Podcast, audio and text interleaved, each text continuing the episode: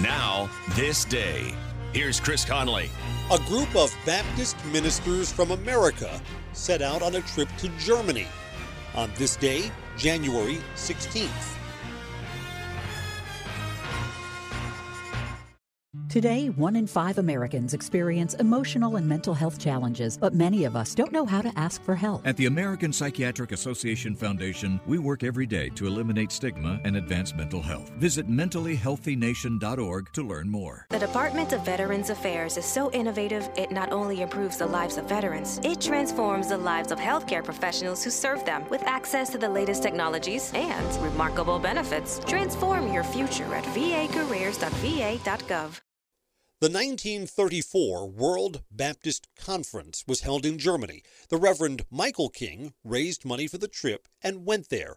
This was the time when the Nazi Party was rising and German Jews were facing persecution.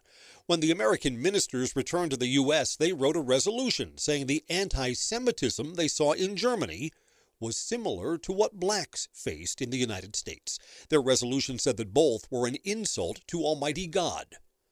During that trip to Germany, the Reverend Michael King visited several Lutheran sites and reflected on the persecution that Martin Luther faced when he broke away from the Catholic Church. He was so moved that he changed his name from Michael to Martin.